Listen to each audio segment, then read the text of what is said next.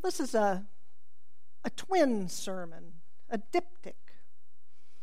Last week, I talked about the beauty of children and told you the story of Gabriel, the one who whispered to each child before they were born all of the wisdom of God and all of the wisdom of the cosmos, and then kissed that babe on the forehead, and they forgot it all. And then they were born. And how wonderful that is, how insufferable we would all be know it alls who knew it all. And that our growing up and aging is, well, maybe I shouldn't use clawing, but sometimes for me it feels like clawing my way back to some sort of useful understanding of how to navigate in the world and exist and be an ethical, joyful human being. It all feels complicated. But I want to talk about why do I have a twin sermon about children and and and then the elderly? What's the a question I ask myself often before I preach is so what's the fierce urgency of now? Why bother when there is so much going on in the world? Are we stopping to talk about the elderly?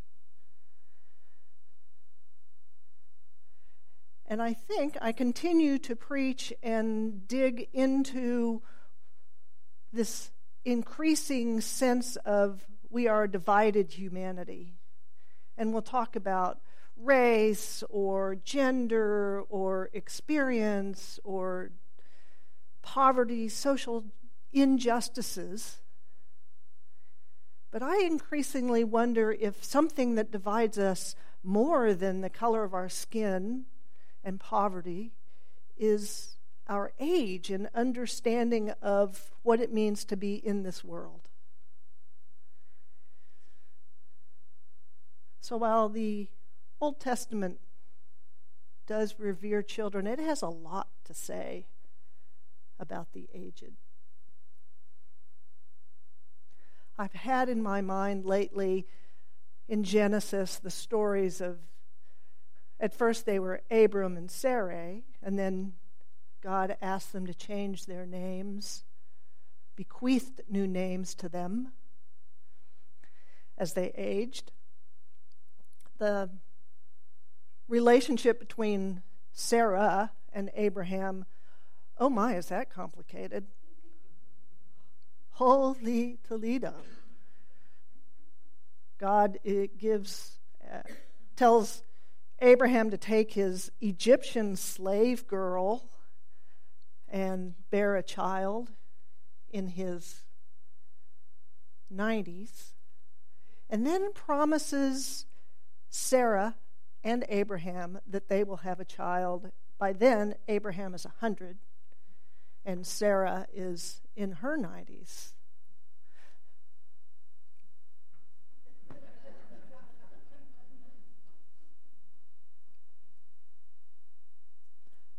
lately I've been thinking, oh, you know, the scribes who wrote down all these stories, they must have been in their 20s and 30s.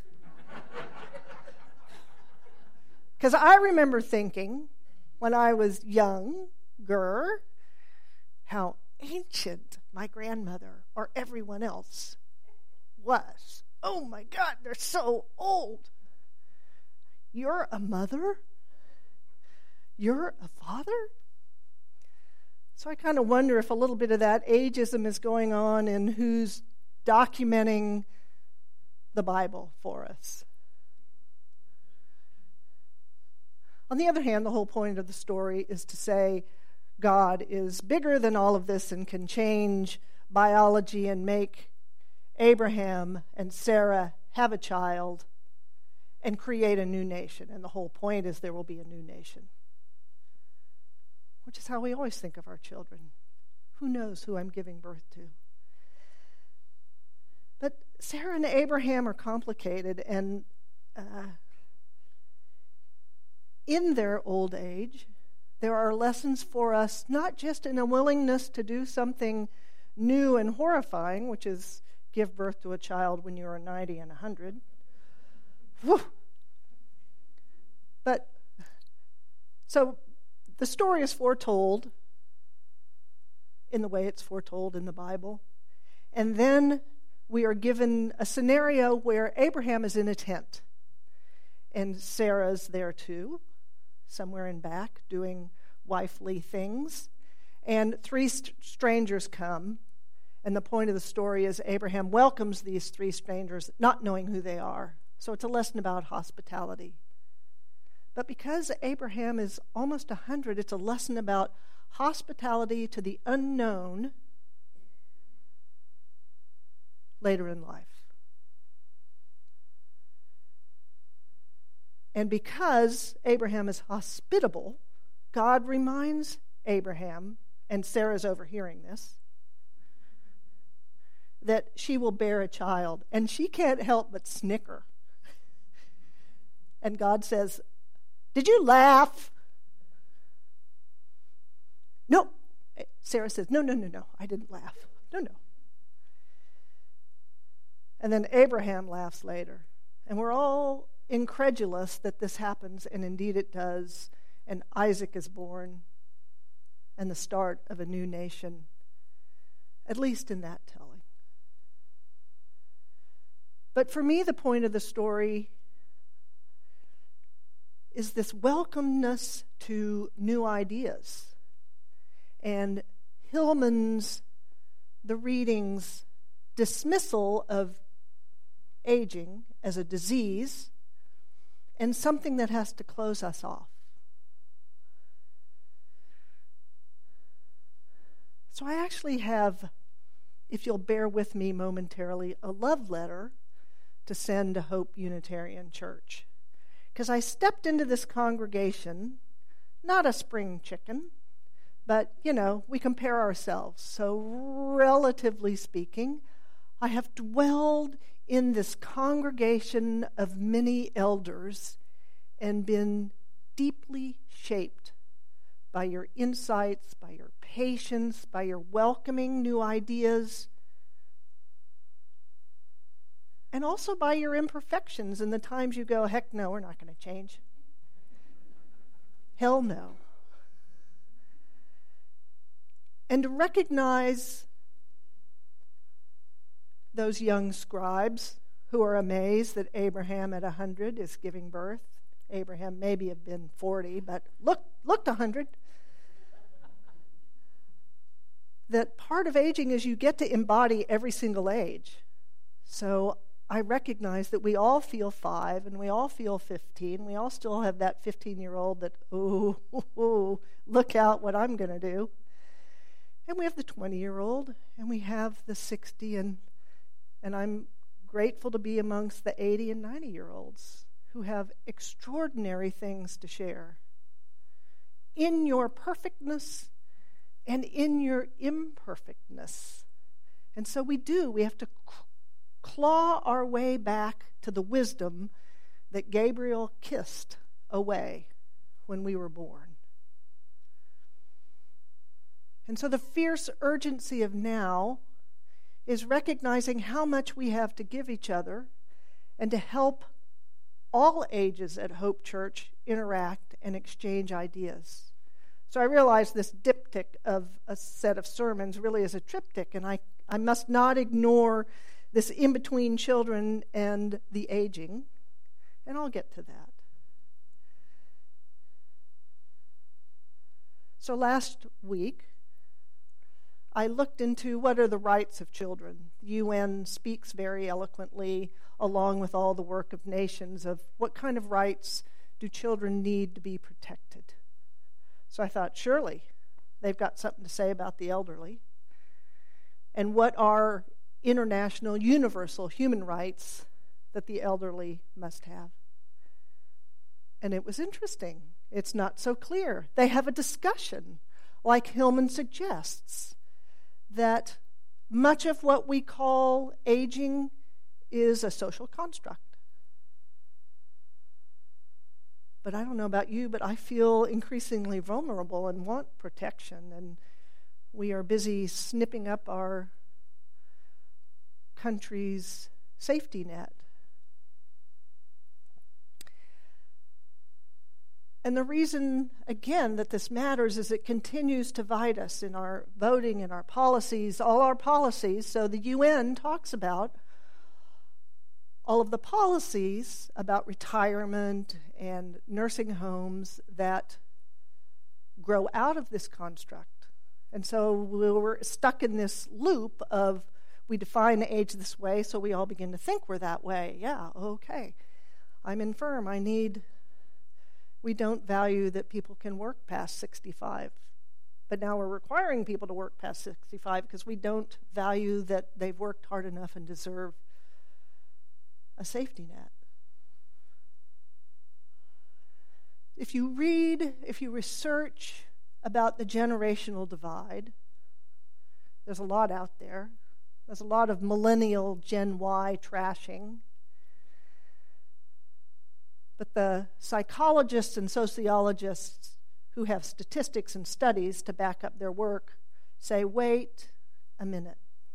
There is this conflating of generational differences. And the way we need to think about generational differences is in two ways. One, you're a certain age, and so you have a cohort of people who are your age.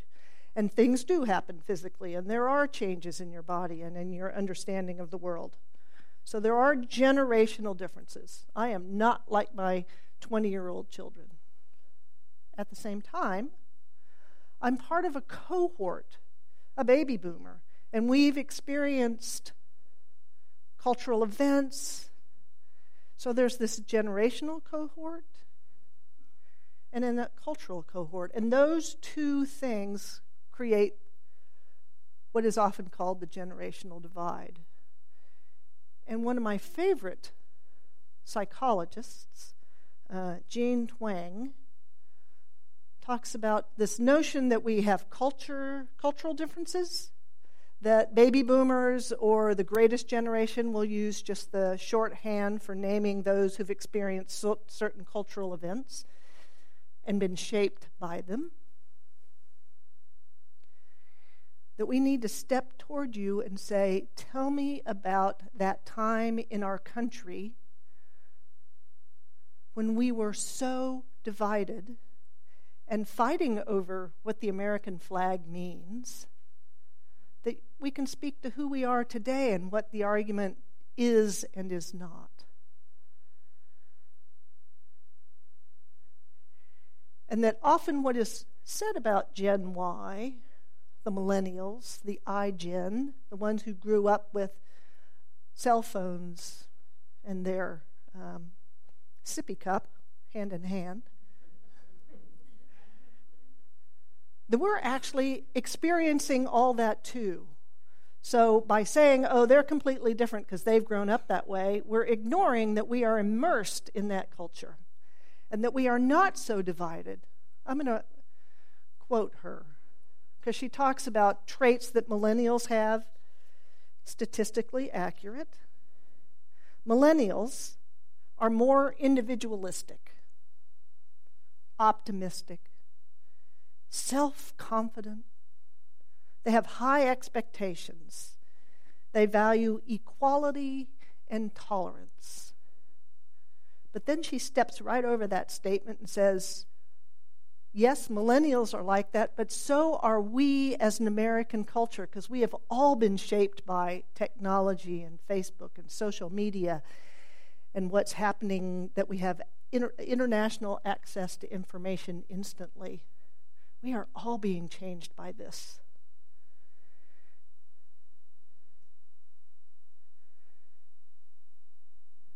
So back to Sarah and Abraham and hospitality to strangers and strangeness. That it may be the millennials who don't have to search into their memory to say, oh, it's obvious we should welcome all who are seeking refuge here. But the Bible reminds us that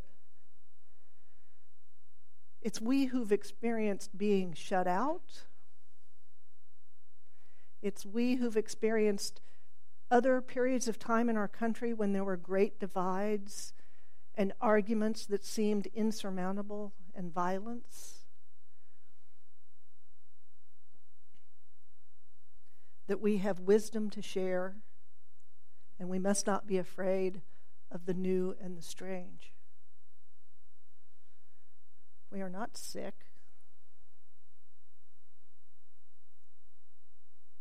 And how for us to continue having conversations across all the things that divide us, including generational and cultural. That's our task to keep talking, to keep being a source of information, but also recognizing that we were kissed and don't have all the answers. We don't have all the answers. I think the joy of youth is being curious, and the joy of old age is holding on to that curiosity and never assuming that you know it all. Thank goodness we were kissed, and all that knowledge fell away.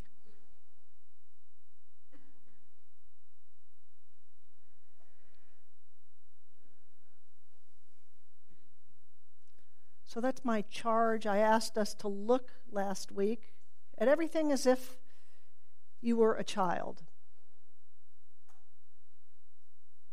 So the charge this week is to talk to someone older than you. They're all out there. Even your spouse counts. And ask for an experience in their life or an event in their past, be it personal or cultural, that speaks to the problems we are so wrestling with today.